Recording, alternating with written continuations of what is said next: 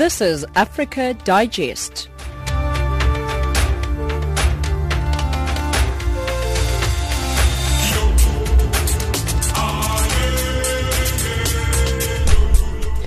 Good evening and welcome to Africa Digest. You are listening to Channel Africa, giving you news from an African perspective. We're broadcasting live from Johannesburg and we're on the frequency nine six two five kilohertz on the thirty-one meter band to Southern Africa and on Channel eight oh two on the D S T V audio bouquet. I'm Amanda Machaga, driving the show with Onilene Sinti, Wisani Matebula and Musibudi Makura. Top stories on Africa Digest. Zimbabwe's First Lady reportedly fails to report to a South African court to face charges. And relief efforts continue in Sierra Leone following devastating mudslides.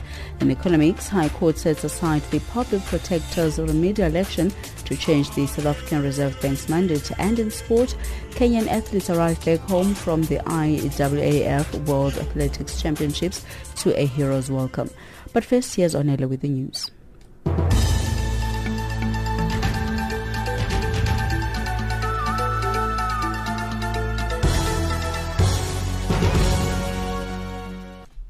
Thank you, Amanda. The death toll from the massive mudslides in Sierra Leone's capital is certain to rise as workers search for an untold number of people buried in their homes. More than three hundred people were killed in and around Freetown on Monday following heavy rains. Many victims were trapped under tons of mud as they slept. Deaths have also been reported in two other parts of the city. The B B C's James Kambaki reports. One woman told the B B C that she had lost eleven members of her family. Others spoke of dead children. Some were simply too overcome by emotion to talk. The mudslide happened in a place called Regent on the outskirts of the capital Freetown and submerged at least one hundred houses.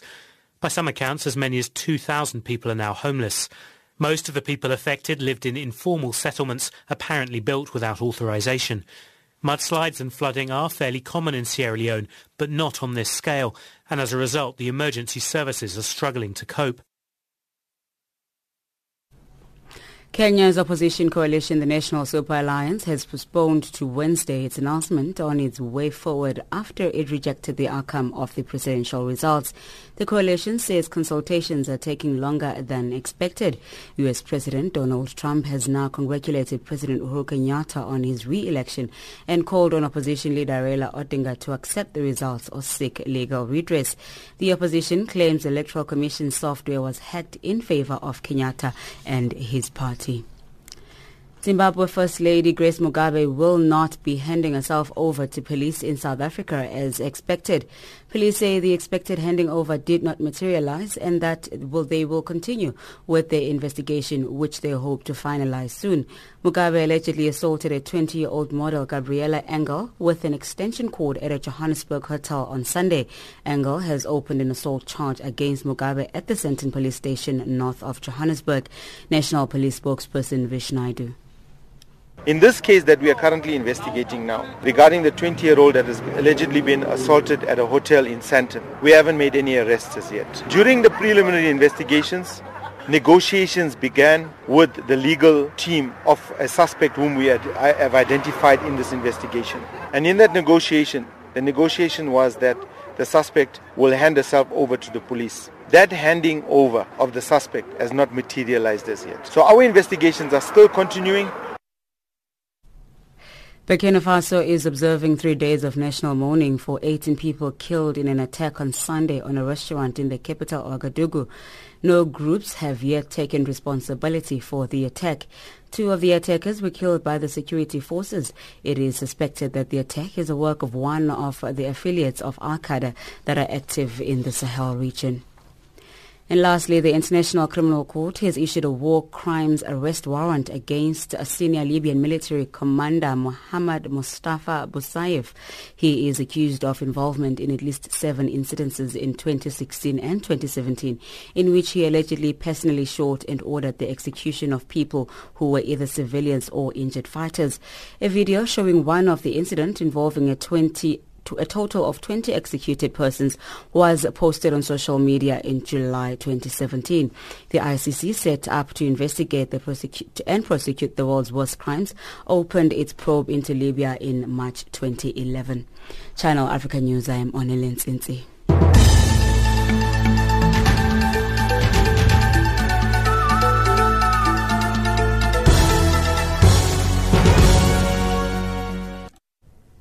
Thank you, Onele. It's seventeen oh five Central African Time. You're listening to Africa Digest. Conflicting reports suggest that Zimbabwean First Lady Grace Mugabe is now back in Harare, this after allegedly failing to hand herself over to police following assault of a twenty-year-old South African woman in Sandton, north of Johannesburg. To get clarity on legal issues surrounding this matter, we are now joined on the line by legal expert Doctor Llewellyn Curlewis. Good evening and thank you for joining us. Good afternoon, Amanda. Is Missus Mugabe covered by diplomatic immunity? No, she is not. Uh, the mere fact that she was uh, in South Africa on a visit to look after her health, apparently she sustained an injury in her foot during an incident that took place on the uh, Harare airport some time ago, means that she was not here on official uh, capacity uh, on a diplomatic uh, immunity passport. Therefore, uh, no immunity is applicable in this specific instance. Um, and uh, she cannot rely on the mere fact that she's the First Lady of Zimbabwe. And reports are that she has failed to appear in court. What's likely to have happened uh, here? Well, obviously, there are... There are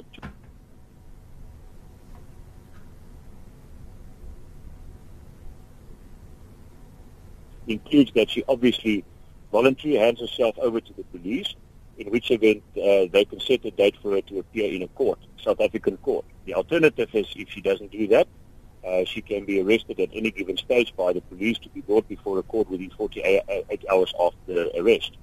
Uh, allegedly, she decided uh, to make use of the first mention. Uh, however, it seems to that she has failed to then hand over subsequently to the police, and all, in all probability, unless there can be some kind of arrangement made by with the legal team to secure her attendance in the South African court uh, ASAP, uh, chances that she might be arrested whenever she sets foot in South Africa again is, is like, very likely to happen. And uh, lastly, does South Africa have extradition treaty with Zimbabwe? Yes, we do. Um, in actual fact, all the S A D C uh, uh, countries, uh, in other words, the southern regions of Africa, have an agreement uh, to, to, to, to for this kind of situation. Uh, and I cannot see that she that she will uh, stay out of the country for very long. I mean, uh, President Robert Mugabe himself has been known to, to make use of uh, a, a lot of South African hospitals over the, the last couple of years. Uh, and uh, the mere fact that she that she tries to hide away in, in, in Zimbabwe, in Harare to be specific, means that at any given time, whenever she sets foot in any international um, airport or even in the uh, any uh, border post, she will get arrested unless they can, can come to some kind of agreement where she voluntarily uh, um, comes to the country and hands her over to the police in order to stand trial for the alleged assault uh, to previous bodily harm. Well, thank you very much for your time. Thank you. It was lovely speaking to you. That is legal expert Doctor Llewellyn Curlewis. This is Channel Africa, South Africa's international radio station on shortwave, internet and satellite. Listen to Channel Africa in English, Kiswahili, French, Silozi, Portuguese and Chinyanja. Nam, kwenye line ya simu hivi sasa najiunga moja kwa moja. Farafina. Farafina. Terre de soleil.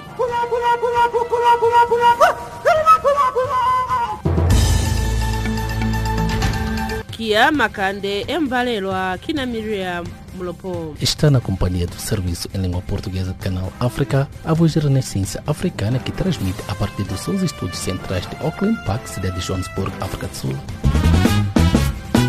Sochitika mu África. Informing the world about Africa, Channel Africa, bringing you the African perspective. South Africa's Minister of International Relations and Cooperation, Maite Nkoana-Mashabane, has accepted the chairpersonship of the S A D C Council of Ministers. She says South Africa will use its tenure as the chair to further the region's development agenda. Pretoria took over the reins from Swaziland. The two-day meeting comes ahead of the thirty-seventh Ordinary Summit Heads of States this weekend. Dlandla Mahlangu reports. The Council of Ministers representing the fifteen member Southern African Development Community states are meeting to review the progress in the bloc's industrialization strategy. Outgoing chairperson of the council, Prince Hlanguseni Dlamini, handed over the baton to Minister Nkoana-Mashabane at the start of the S A D C Council of Ministers in Pretoria. There is need for S A D C member states to commit themselves to ensure that at least the fund takes off to pave way of a concrete process of resource mobilization and consolidation of the other proposed uh, smaller uh, S A D C funds. This is more so because our dependency on international cooperation partners to finance investment in the regional programs and projects is not sustainable and has in fact taken a downward trend over the years. The S A D C Regional Development Fund is an important vehicle for the priorities of industrialization and infrastructure. The council consists of government ministers from each of the fifteen member states, usually from the ministries of foreign affairs, economic planning or finance. The ministers oversees the functioning and development of S A D C as a community and ensures that policies are properly implemented. South Africa's Minister of International Relations Maite Nkoana-Mashabane says as regional leaders, they carry a burden of responsibility to substantially improve the quality of life for the people of the region and to realize sustainable economic development. To this end, we continue to be found to be wanting and to have not done as much as we should. We live, Your Excellencies, in one of the world's richest continents, if not region, with the poorest people. This needs to stop somewhere. We are tired of going around with a begging bowl when we have so much for us, from land to all that which you know. The Council is expected to receive progress on actions undertaken by the Secretariat in implementing the S A D C Industrialization Strategy and Roadmap twenty fifteen to twenty sixty-three. It will also receive and review the proposed milestone for monitoring implementation of the S A D C Industrialization Strategy and Roadmap for approval by Summit, amongst others. Reporting for Channel Africa, I am Nhlanhla Mahlangu in Johannesburg. South Africa will tomorrow remember the death of thirty-four miners who were killed during a labor unrest five years ago at a flagship of Uh, one of the world's largest platinum mines at Lonmin. seventy others were injured when police opened fire on them. International rights group Amnesty International has called for the wheels of justice to be fast-tracked for the victims and their families. On August twenty-third, the country's President Jacob Zuma appointed a commission of inquiry to investigate the tragic incident and events leading to it. The commission subsequently recommended a full investigation under the Director of Public Prosecutions with a view to ascertaining the criminal liability of members of the South African Police Service who were involved in the events at Marikana. To date, however, no police officers involved have been prosecuted. We are now joined on the line by Amnesty International's Executive Director, Shenila Mohammed. Good evening, Shenila, and thank you for joining us. Hi, Amanda. Thank you so much for having me. Amnesty has raised concern around key issues uh, that it says are what would have made a difference to the lives of those who lost their loved ones during the massacre. Can you tell us more about this? Yes, I mean, I mean, as you rightly said in your introduction, that, you know, on the sixteenth of August twenty twelve, thirty-four miners were shot dead by the police and seventy were injured. Five years later, we are yet to see people who are responsible for the deaths of these miners being brought to justice. And, um, you know, for us, this is really unacceptable. And we are constantly in touch. And, and I was in Marikana recently. Um, and, you know, to see the state of the families, the widows, the people who were affected by that horrible, horrible event um, where justice has not been served, but and yet their lives have also not improved. They still live in unacceptable conditions. You know, they live in, in, in, in um, shacks. They don't have water. You know, there's a lot of of um, uh, of, of horrible things that uh, that they were having to endure, and you know, not knowing um, what exactly happened that day and who is to be responsible makes the whole situation even worse for them. And one of your representatives earlier said that the lack of action against those responsible for the killings is politically motivated. Can you elaborate on this? Well, you know, if you look at the way in which things have happened, I mean, you know, as you rightly said, President Zuma uh, set up uh, the Farlam Commission, um, you know, who were supposed to look into exactly what happened. And if you look at the findings of the Farlam Commission, I mean, as you rightly said, you know, the Farlam Commission said that uh, an investigation had to be done. Uh, but one of the other things the Farlam Commission said was that, you know, the police operation on the sixteenth of August twenty twelve was triggered by the decision the night before by senior police officers, officials to forcibly disarm and disperse the strikers despite foreseeing bloodshed. And the Farlam Commission described this decision as reckless and inexplicable and as the decisive cause of the deaths. Um, in May, uh, in March this year, the Police Investigative Directorate, I P I D, um, told Parliament that um, that they had recommended a list of seventy-two police officers who they've identified for prosecution. And that list includes the former National Police Commissioner, Ria Piega, as well as um, other police officers who were responsible or who were believed to have been responsible. And they recommended that these um, people be charged uh, with charges that would range from murder, assault, to seeking the cause of uh, the ends of justice, to perjury. Um, and then in May this year, I P I D handed over the dockets to the National Prosecuting Authority. So, you know, May, and we're now in August, we still have heard nothing. So, you know, what we're calling for is, you know, for, for the government to um, to, to take uh, the decision and, and for the National Pros- National Prosecuting Authority to take the advice of their own internal investigative uh, authority and um, and and prosecute those that are responsible. And yes, we feel that one of the stumbling blocks is a lack of political will. Had there been political will, we wouldn't have been waiting five years for this to happen. And the reality is that the poor and marginalized people of South Africa don't have the access to justice in the same way that, you know, uh, uh, many other people have. The, the wheels of justice turn very slowly, and we feel that this is really unacceptable. Mm.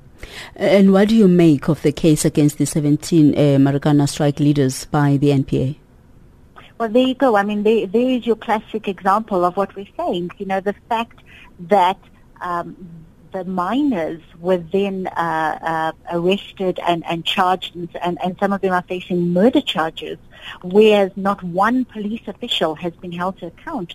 You know, that that indi- that is, is clear evidence of what I'm talking about.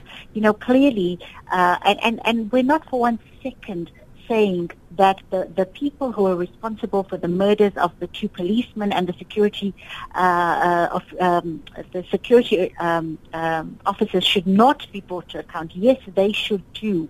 Uh, you know, any unlawful killing should be, the people who perpetrated should be held to account.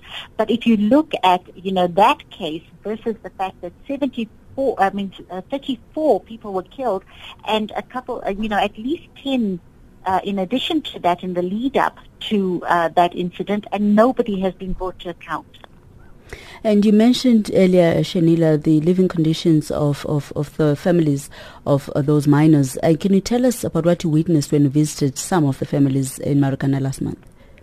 Well, you know, when when um, mining companies are given permission to mine, they they agree to uh, a, a national plan where they basically Uh, say that they are going to deliver some sort of development for the for the people of, of the the community.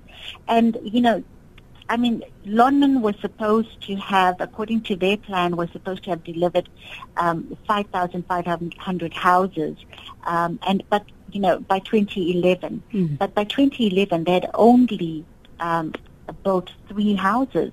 And, you know, that, for me, I mean, that is just, you know, the fact that they feel that they can get away with it, um, you know, and that they're not held to account. I mean, the reason they get those mining licenses is because they agree to these development plans. And if they do not deliver on them, then the licenses should be revoked and they should not be allowed to go in there and mine.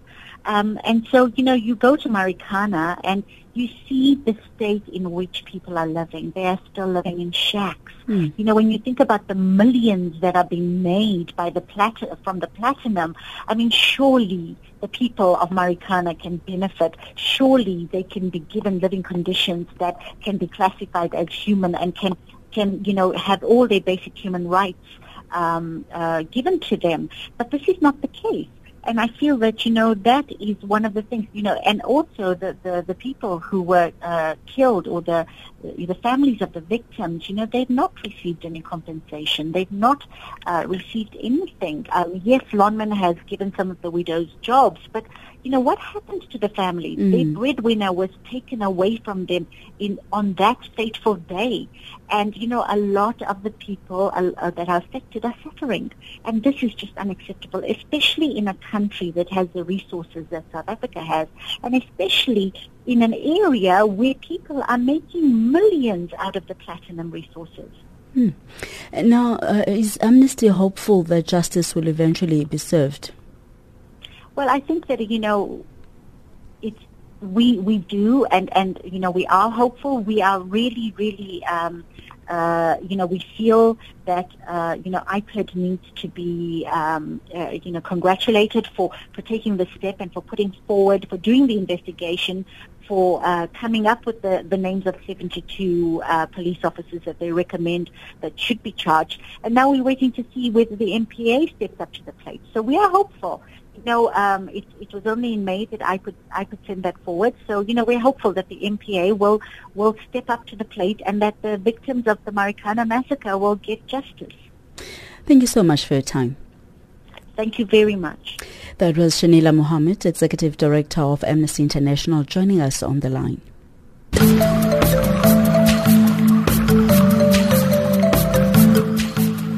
This is Channel Africa, South Africa's official international public radio station on shortwave, internet and satellite. From an African perspective. Guess what? You can now listen to Channel Africa using Silozi, Chinyanja, Kiswahili, Portuguese, French and English, giving you an African perspective. Hi, my name is Thandelo Nyenzovo and you are listening to Channel Africa. We love Channel Africa from an African perspective. Channel Africa, bringing you the African perspective. It's twenty-two minutes past five p.m. Central African time. The medical agency Doctors Without Borders, or M S F, is concerned by an outbreak of hepatitis E in Nigeria's Borno state in the Ngala camp, where four pregnant women have died in the past two months. The camp for internally displaced persons, or I D Ps, currently hosts about forty-five thousand people who have fled violence from Boko Haram. M S F says the situation in Ngala camp is very worrying, especially with the onset of the rainy season, a recipe for bacteria and disease. For more on the issue, here's M S F Southern Africa Head of Field Recruitment, James Kambaki. I think the situation is quite uh, severe. They have declared an outbreak. There is uh, already more than four hundred cases of hepatitis E that has been reported in the past two months. And there is about one hundred seventy patients uh, at the hospital who are being treated uh, because of hepatitis E. And uh, I think there's also um, uh, four deaths, the result of hepatitis E, mostly from uh, pregnant women. So that is uh, the severe magnitude of the of the situation at the moment. The cause of this outbreak, of course, is brought about by poor sanitation, and uh, this has been exacerbated by the floods that has taken as uh, heavy rains, and then there's been floods, and with that, uh, of course, uh, the latrines has been uh, overflown, and you know. People will always defecate out of out of latrines, uh, and this has gone into uh, people's houses, and uh, the situation is just massive. And we, we know for uh, that uh, the transmission of this hepatitis E is mainly is from the contamination of water. So this is the situation at the moment. Uh, it's quite dire. How is M S F responding, and how is that going? Um, we have a hospital uh, in that uh, camp uh, that we actually respond in treating the, the most severe, as I said, one hundred seventy patients uh, at our hospital. And then we also have arranged uh, quite a big health promotion uh, programs that goes into the community, uh, trying to educate the community about how they could actually like prevent the disease. We are distributing soap and chlorine that could actually purify the water before they drink it. So it's, it's a massive uh, intervention that we are doing at the moment. And just how big is the population in this camp? The camp has about forty-five thousand uh, internally displaced people, and uh, and, and I think the, the, this number always keep increasing because they cross, also some people cross from the neighboring countries of Cameroon to come into that camp. So that's the number that we have as we speak. And now finally, just to conclude, James, what more needs to be done to be able to contain this outbreak? I think a lot of health education needs to be done. First of all, the, the context, you know, the Boko Haram conflict is still mm. there. So that makes it even much more difficult because of security situation to intervene. The terrain is much more more difficult now because getting to, to different places is, is difficult. It's rainy, you need four by fours and things like that. So I think there is need for more organizations to get into, into support what M S F done in Borno State.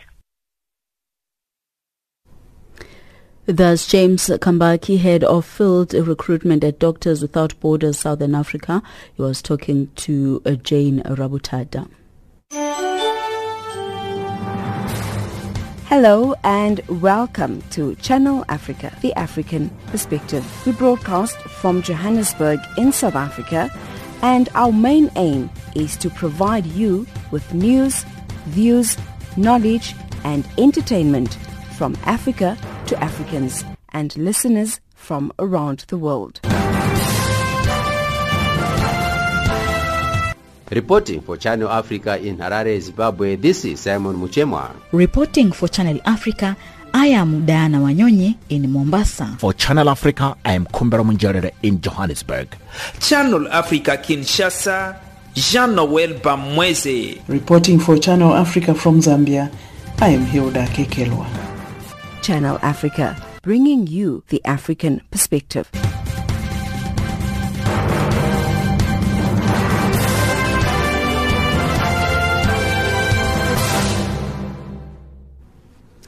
South Africa's Department of Agriculture in the Western Cape province has confirmed the outbreak of a bird flu in two ostrich farms in the Heidelberg area. The farms had been placed under quarantine and no birds were allowed to enter or leave the properties during uh, the investigation.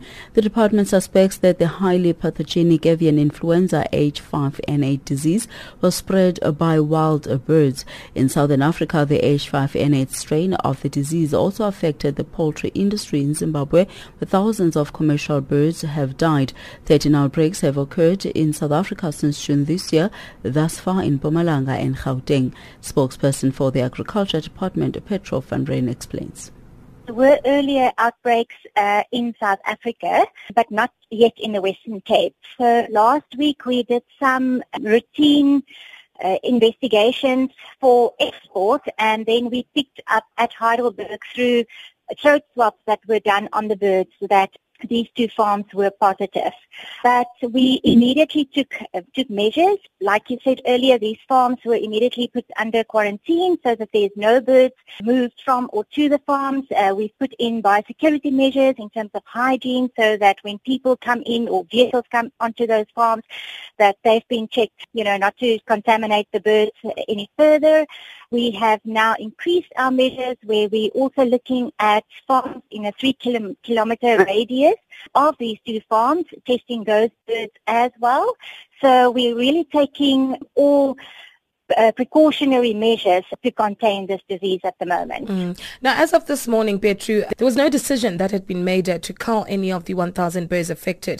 Uh, what's the latest on that? So definitely not culling at this stage. At this stage, our veter- veterinarians are still busy testing. They are still busy testing uh, the exact strain of this avian influenza. And one thing about this strain is that the birds actually show no clinical sim- symptoms, so they're not sick. So we're just waiting it uh, out whilst the testing are still ongoing before we, we make that extreme measure. Is the flu infectious to people, Pietru, and what are the preventative measures that the province um, has, uh, has put to play in terms of stopping the spread of the disease? Okay, so definitely no harm for people. There's absolutely, um, it's uh, not contagious for people at all. The ostrich meat, chicken meat um, is still people can still buy it. There's no problem with that at the moment. So as far as, as people are concerned, uh, that's, that's not a, a concern. In terms of preventatives, we do want to urge, you know, people that if they do find dead birds or if they do find that their birds get sick, that they just immediately contact their local state veterinarian, their local authorities, so that we can just pick it up as quickly as possible. So just really, and, and communication like this, like this radio interview, just mm. uh, alerting people that it is out there. They, they're just aware, because obviously we have to be extremely responsible for this. Uh, this is a controlled disease, and uh, we just want to make sure that people are informed. Exactly, a sick bird. Is there any collaboration on that front uh, with other affected countries, particularly in the region, to get to the bottom of this, uh, considering that you're saying that it is uh, highly likely from migratory birds? Well, I know that we're obviously working very closely with the other provinces in South Africa where it has been identified, but I'm not sure about uh, other countries, mm. but I'm sure it is. That is something that, you know, that the scientists will work out, because, I mean, they can just learn from each other, alert each other. So definitely mm. I think that is, that is common practice, that, that they will talk to each other. Mm. That was Petra van Reyn, spokesperson of the South African Department of Agriculture in the Western Cape Province, talking to Zikhona Miso. Time now for our news headlines with Onilene Sinti.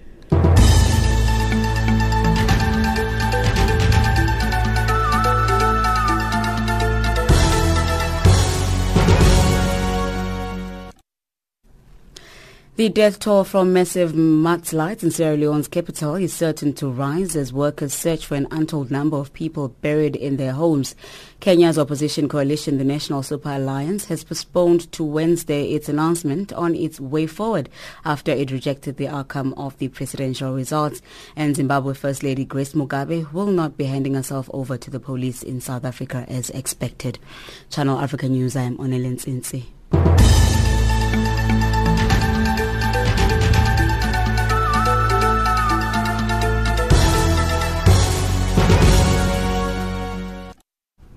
Thank, thank you, Onile, for that news update. Donated organs have saved the lives of many hundreds of thousands of people across the world, including South Africa. It is for this reason that the South African Medical Association, SAMA, is urging all South Africans to consider listing themselves as organ donors. The country is marking Organ Donor Month this month to raise awareness on the critical deficiency of donor organs. To speak to us more about this, we are now joined on the line by SAMA's Vice uh, Chairperson, Professor Mark Sonderop. Good evening, and thank you for joining us. Hi, Amanda. Evening. Thanks for having me. Why is it important that South Africans list themselves as organ donors? Yeah, you know, I think that, um, as we indicated in our in our press statement, there was this wonderful um, uh, sort of messaging from the Organ Donor Foundation a couple of years ago that sort of said, don't take your organs to heaven because heaven knows we need them. And it kind of sums everything up, because we do need them. There are uh, probably four thousand three hundred people in South Africa waiting for um, organ transplants as well as cornea transplants. We just look at cornea transplants. We look at people who are able to be offered the the opportunity to see again and to see properly again. And I mean, that's just a remarkable thing in terms of somebody's ability to function and live and have a quality of life again.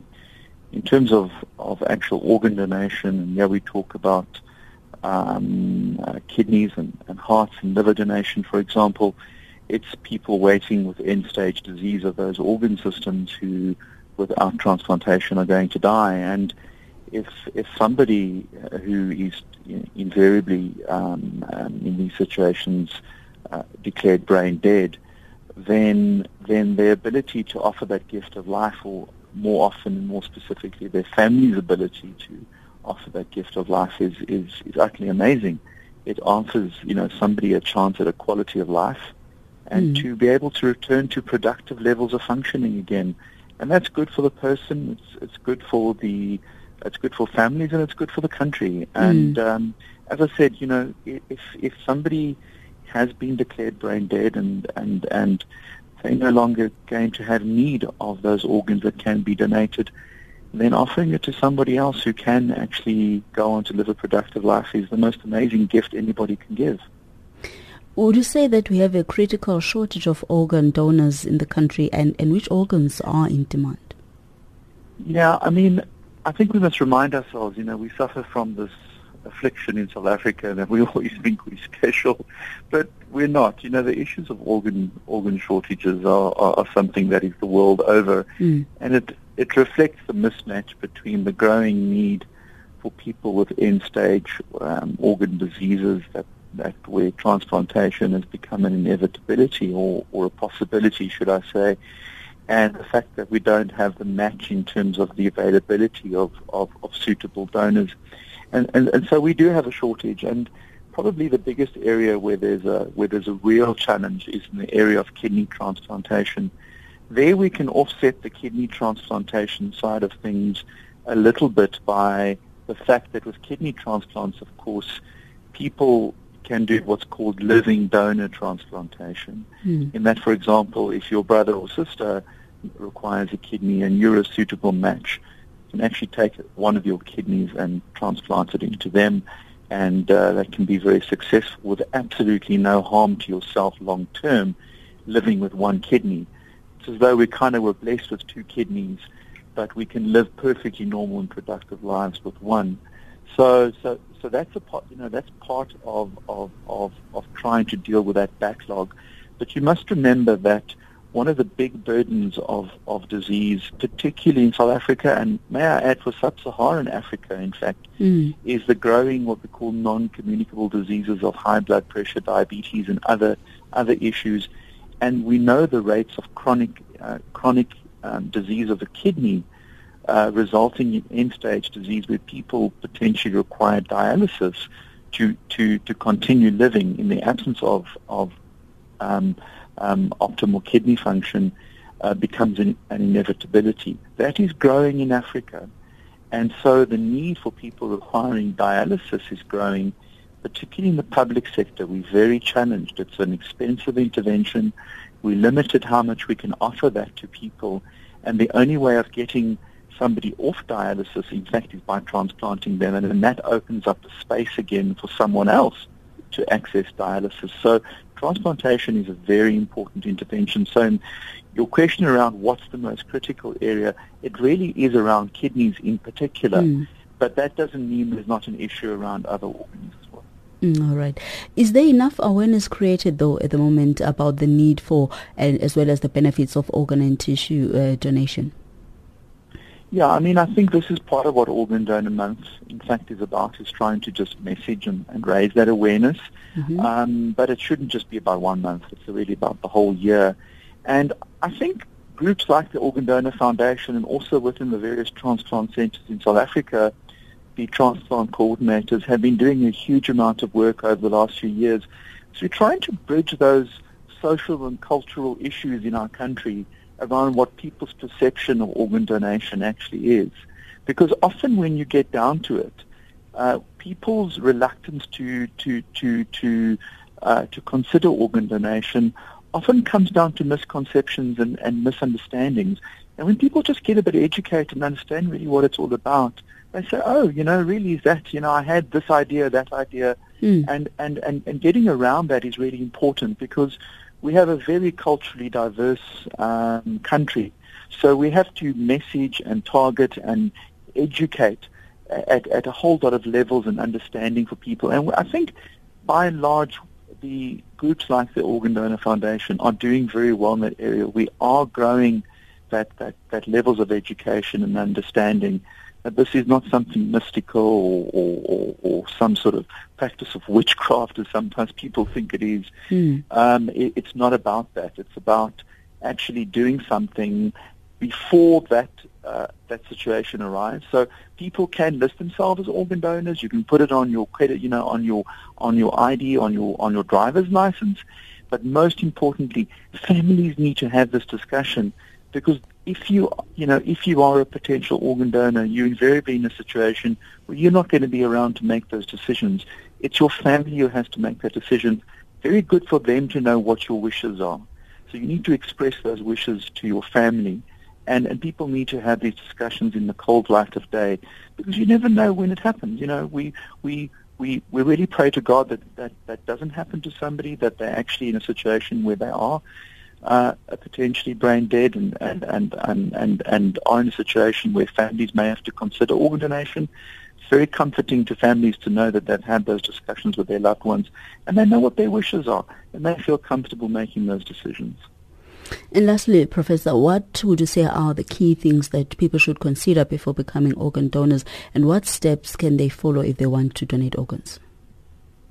Yeah, I mean, so I think the key issues to for, for people to understand is just to know uh, that uh, if people have cultural or religious objections, I think it's very good to engage with their religious leaders around these issues and, and, and firstly just satisfy their own sense of what this is about and and, and, and in their in, in, in their religious context or scripts, what does it actually say about organ donation? When you look at the major religions, in fact nothing is actually said. There's nothing preventing it. Okay? And and, and, and it's important to have those conversations. You know, Amanda, often people feel Uh, because often they are just religious objections. If people just feel comfortable from their religious leaders that they've been made to feel okay, mm. that they want to they want to be an organ donor, that actually already is ninety percent of the battle won. Around cultural issues, that's something that, that communities need to talk about and be educated about, and that's the kind of work that's done. And, and then talk within your families as well about how you feel about organ donation. If you feel that way, as I said, you can register with the Organ Donor Foundation, or you can actually list as an organ donor on your on your driver's license, for example. You can carry a card that says I'm an organ donor, so that that can be done. But just remember, even though you do that, the legal requirement is that your family or next of kin has to ultimately give consent. That's why it's so important to have those conversations with your loved ones. All right. Thank you very much for your time. Thank you so much for having me. That's Professor Mark Sonderop, Vice Chairperson of the South African Medical Association, SAMA. Red Cross volunteers are digging for survivors and supporting distraught families in the wake of heavy flooding and mudslides that have ripped through Sierra Leone's capital, Freetown. Current estimates indicate that as many as three thousand have been made homeless, although this figure is expected to rise as the picture becomes clearer. The mudslides come following three days of torrential rains. Spokesperson for the International Federation of the Red Cross and Red Crescent Societies, Matthew Cochrane, elaborates on their efforts. I think the, the picture you've painted is, is, is probably very similar to, to what's happening on the ground. Um, there's still frantic uh, search and rescue efforts, although our colleagues are now really characterising these as, as recovery efforts. As the hours pass, it's less and less likely that, that more survivors will be found. So the focus is on mm. recovering the people and recovering the bodies of the people who've, who've died, um, but also on supporting survivors and supporting families who've gone through a terrible ordeal, and as well as the thousands of people who are now homeless and will need support to get through the coming weeks. Now, I can imagine that, of course, uh, the death toll is set to rise, uh, considering that yeah. you say that you are still um, looking uh, for more bodies. Um, just how difficult is this rescue operation, Matthew? I'm sure some of your listeners will have seen, uh, seen the pictures coming out of Sierra Leone. You're really talking about what a, car- a colleague of mine has, has, has characterised as just a, a wall of mud, a river of mud that just came out of nowhere and, and wiped away entire communities, including some of the, the poorest uh, communities in Freetown, on the on the outskirts of, of, of Freetown.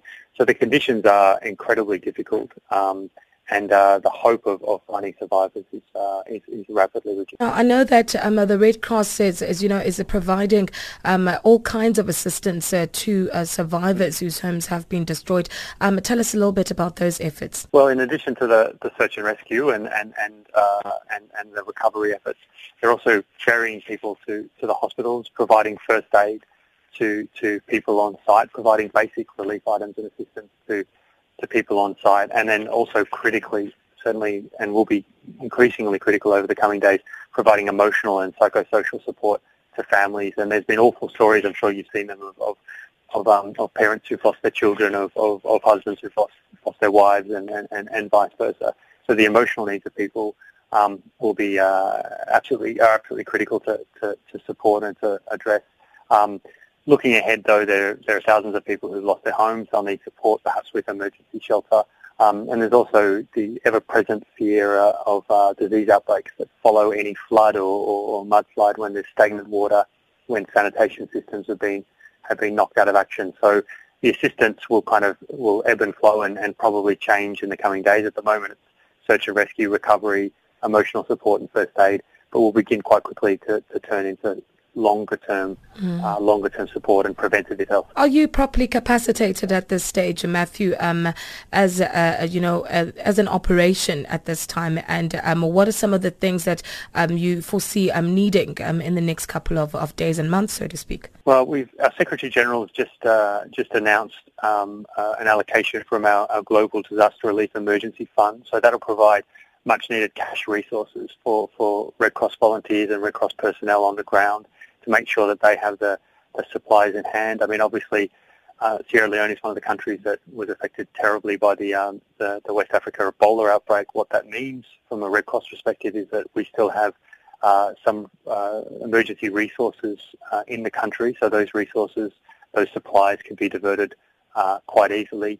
Um, the I F R C has a, a small team of, of, of experts there working alongside the Red Cross volunteers. There's been dozens of Red Cross volunteers who've been out, out and about, and many of them have benefited, I imagine, from what I understand, from uh, from their involvement in uh, in the Ebola operation and other emergency response operations. So, as it stands now, there seems to be uh, good capacity, but it, you know, we're also at the beginning of a disaster, and, and, and these these situations can change. The picture can worsen quite quickly and, and quite dramatically. So. Um, at the moment, we feel that there's, there's, there's, there's capacity, but again, that might change. That's Matthew Cochrane of the International Federation of the Red Cross and Red Crescent Societies on the line talking to Zikhona Miso. Up next is our economics news with Wisani Matabula.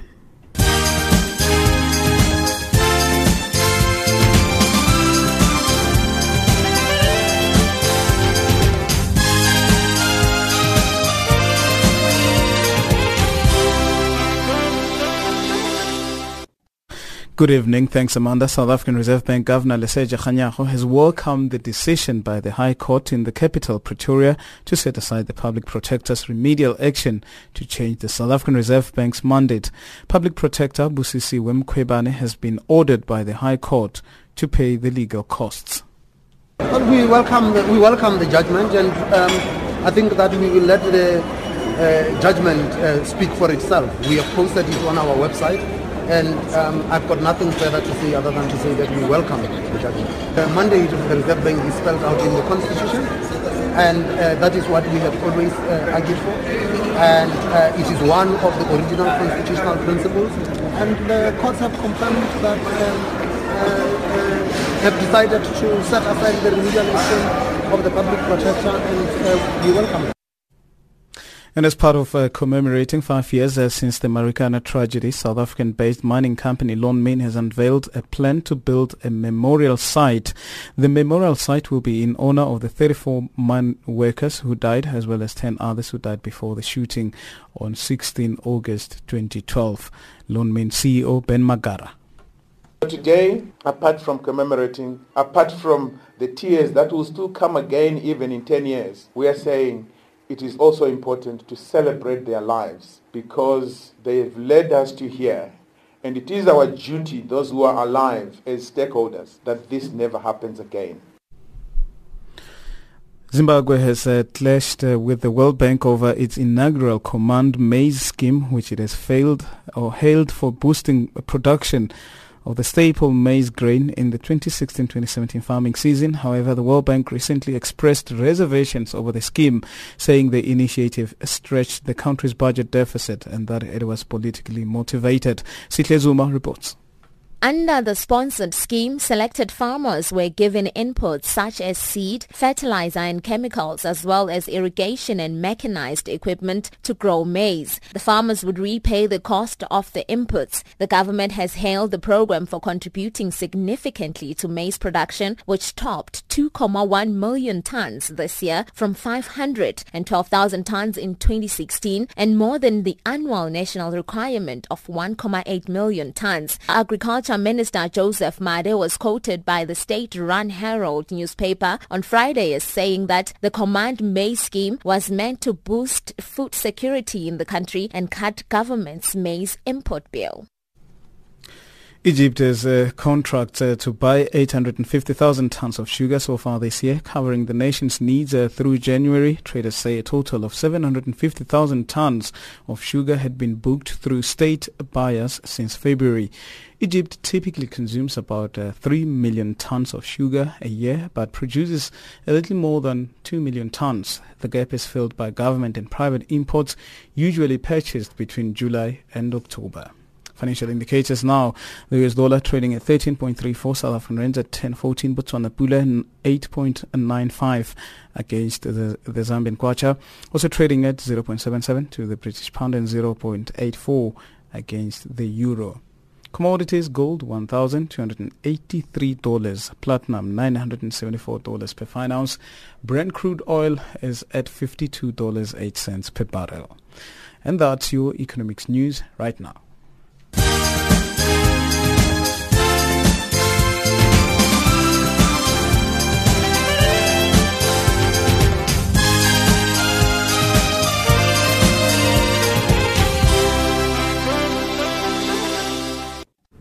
Thank you, Isani. Up next is our sports news with Musibudi Makura.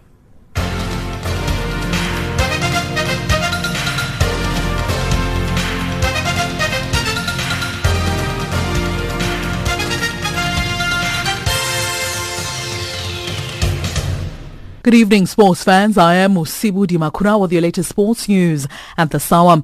And starting off with athletics news, Team Kenya arrived back home to a hero's welcome from the World Athletics Championships in London earlier this morning. Now, Kenya finished second in the medal standings with a total of eleven medals, comprising of five gold, two silver and four bronze medals. Here is the chairman of the Athletics Kenya Federation, General Jackson Tawi, wrapping up Kenya's performance at the Global Show. Piece. The London Championship was tricky and very unpredictable. That is how I would sum up that competition in London. Very tricky and very unpredictable. And that is why you found some of the um, champions who had won in Beijing two years ago had a very difficult time in defending their, their events. Unfortunately, before we left Buenos Aires, we were dealt with quite a number of injuries to our athletes. That is why you did not see David Rudisha, who was supposed to be the defending champion in eight hundred meters. You did not see uh, Nicholas Bates there. Meanwhile, Kenya is set to launch a bid to host the Athletics World Championships in the year twenty twenty-three after successfully staging two other international competitions in the last ten years. No other African nation has ever staged the sport's flagship event, but Kenyan Sports Minister Hassan Waru says Kenya has shown its capability when it brought together athletes from around one hundred thirty countries to compete in the I A A F World Under eighteen Championships in Nairobi last month. Now, Waru echoed the recent call by the Confederation of African Athletics President Ahmad Kalkagba Malbom for Africa to be awarded the World Championships by the year twenty twenty-five. Malbom says uh, that six African countries, including Kenya, are capable of hosting such an event. Well, South African University women coach Tina Singo Mbuli says their main ambitions is to reach the knockout stages of the World Student Championships in Taipei, Taiwan. The twenty-ninth edition of the Games will kick off from the nineteenth until the thirty-first of this month. The team finished in fourteenth position at the previous Games in South Korea two years ago, but will be hoping to improve this time around. The main ambition is to improve in that. And just before we left, our last team talk at home, because sometimes when you go to tournament, it's always the coach who has the goal, not the players. And then this time we asked them, what is your goal? And they said they want to go all out. All out is in playing quarter, quarter, semi. And once you reach the knockout stages, it, it becomes anyone, anyone is lucky. Anyone who's lucky then goes through. But our goal is to go to next round. And then from next round, we take it game by game, game by game, because it's knockout. The team arrived in the hot Taipei on Monday, away from the cold winter conditions back home. The temperatures in the Taiwanese capital are averaging thirty-five degrees in the afternoon. Mbuli is worried about the extreme heat and humidity. First, I'll start with the environment. It's okay. The setup looks okay. The problem that we might have is the heat. Because even yesterday we, we struggled to, some of the players struggled to sleep because of the hours and the heat, but we, we managed. And finally, in local netball news, Zanelem Dodana, the former captain of the country's national team and now the assistant coach of the Spar Protea Fast Five team, says she was impressed with the standard of netball that was displayed at the recently concluded Spar National Netball Championships in Durban. Gauteng were crowned champions this past weekend for the first time, beating twenty sixteen champions the Western Cape. Mdodana, who will be heading to Australia for the Fast Five World Series, says there's a lot of talent netball players in the country. No, well, I think the standard is, is quite good, and I mean, being a new coach uh, at, the, at, at the University of Stellenbosch, this is also a place where I can also come and recruit and look and see the players. Uh, I've already recruited two players that are currently playing here, so it's also good for me to see how they're performing against the best players in the country. So it's really, it's, it's a great platform, it's a great opportunity, and you see all the coaches around the country are here, because this is also where they, they actually find players to bring to the universities. Well, those are sports news at this hour. Stay tuned to Channel Africa for more news from an African perspective.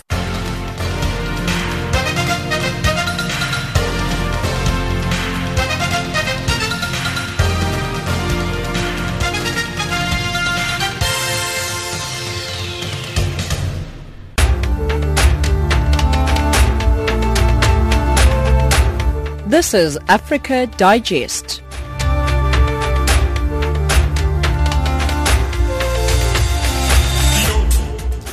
seventeen fifty-six Central African time. Let's do a quick recap of our top stories right here on Africa Digest.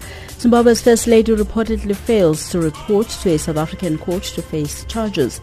And relief efforts continue in Sierra Leone following devastating mudslides.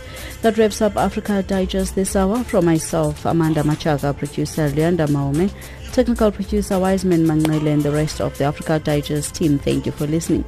For comments on the show, send us an email to info at channelafrica dot co dot za. You can also S M S us to plus two seven seven nine six nine five seven nine three zero. We are also on Twitter. Our handle is at Channel Africa one. Taking us to the top of the hour is A Fall by Davido.